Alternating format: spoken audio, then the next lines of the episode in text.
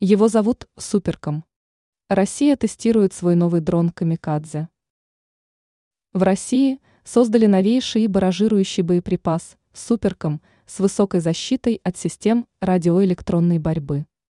В настоящее время беспилотный летательный аппарат «Камикадзе» проходит испытания. Об этом информирует МИ «Россия» сегодня со ссылкой на гендиректора государственной корпорации «Ростех» Сергея Чемизова. По его словам, Нынче компания работает над созданием еще одного БПЛа серии «Суперком». Специалист уведомил, что уже есть как разведывательная версия, так и вариант «Камикадзе». «Суперком Камикадзе» уже проходит испытания, демонстрируют заложенные технические характеристики, рассказал топ-менеджер.